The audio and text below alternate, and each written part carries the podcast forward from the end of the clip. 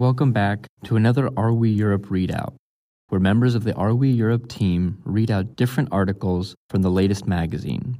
Today, we have another special readout, this time by editor Teresa O'Connell, as she reads a piece from the misinformation issue. Please enjoy. Tall, Dark, and Conspiratorial Lessons After Dating a Conspiracy Theorist by Adenike Fapohunda.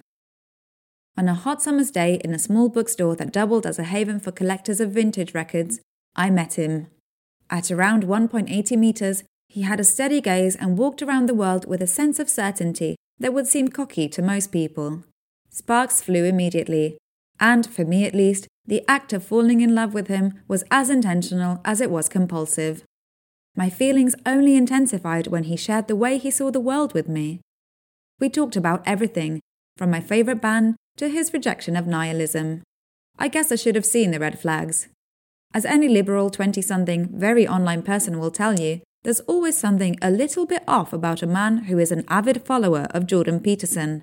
I was, however, blinded by adoration. A few months after we met, he decided to let me into a world that he frequented. Do you know about Jeffrey Epstein? he asked, a while before the Netflix documentary was released. He went on to tell me a story about a private island where young girls went missing. The international news would go on to cover it in the months to come. However, they would leave out one crucial detail that I was made aware of that evening. Epstein was a satanic pedophile who conspired with the Washington elite to sacrifice young women to the devil for financial gain. To my mind, it sounded impossible. Yet I think that my rejection of the story only spurred him on.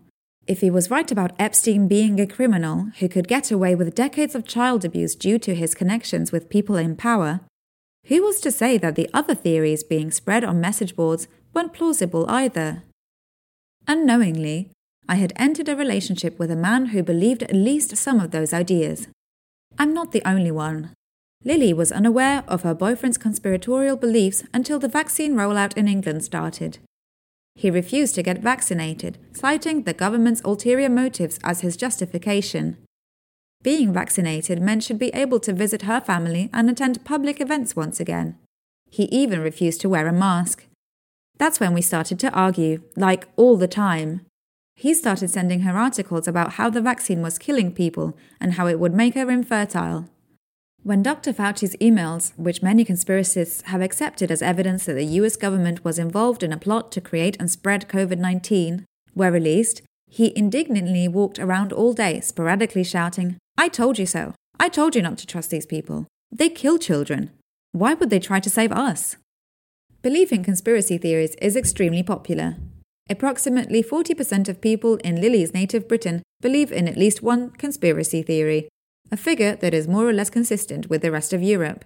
The normalization of belief in disinformation means that it becomes more likely that attempts to find love will result in dinner with people who believe in alternate versions of the truth. Dating in a conspiracy filled world comes with its own challenges.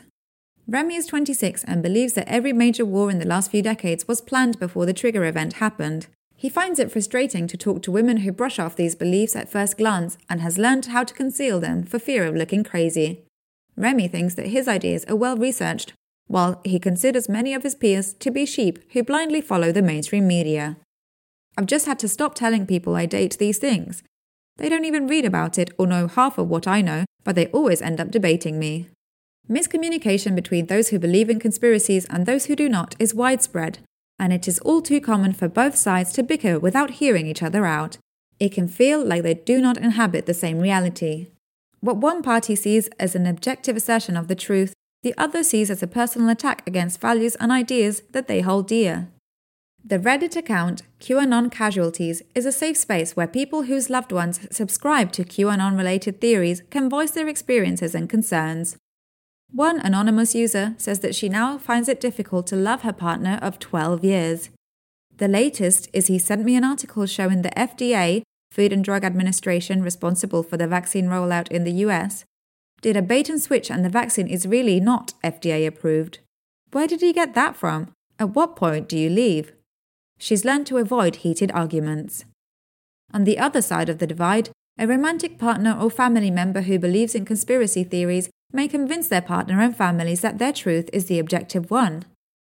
Hannah remembers growing up in a household where both of her parents were conspiracists. The only thing we'd do as a family was watch the news and scrutinize it. I loved criticizing CNN's news because it was the only time we really bonded, when we were challenging what the television was telling us. So I would just argue more, and then I felt appreciated and cared for. Belief in conspiracy theories is unlikely to disappear soon. This is because they tend to be prominent in times of crisis, we're currently contending with an ecological disaster and widespread political uncertainty. Large anti vaccination protests in France, for instance, have brought together conspiracists, anti vaxxers, and former members of the Gilets jaunes, Yellow Vest movement. In South Africa, where I live, after an uphill battle to secure enough vaccines for the population, the government seems to be losing the war against misinformation. Large parts of the population buy into anti vax conspiracy theories, some of which rely heavily on a mistrust of pharmaceutical companies. Large parts of the population buy into anti vax conspiracy theories, some of which rely heavily on a mistrust of pharmaceutical companies. This shows that the reasons that people identify with conspiracy theories are complex. For many, combating the difficulty that comes with bridging the gap between truths is just too tall of an order.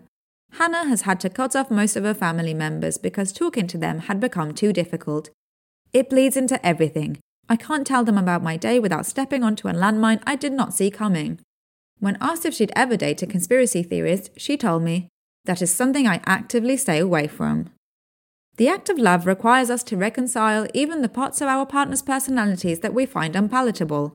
Whilst staying away may create a sense of personal peace for many whose lives have been adversely affected by their conspiracist partners, it is unlikely to bring solace to the many who are unwilling to divest from their relationships.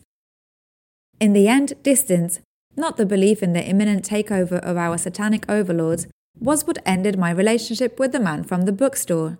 I can't help but wonder if belief in conspiracy theories is always a deal breaker, or if it is just another case of agreeing to disagree. What do you think of the readout? Let us know on social media at Are Europe. And if you enjoyed it, consider sharing this episode with a friend. Thanks for listening.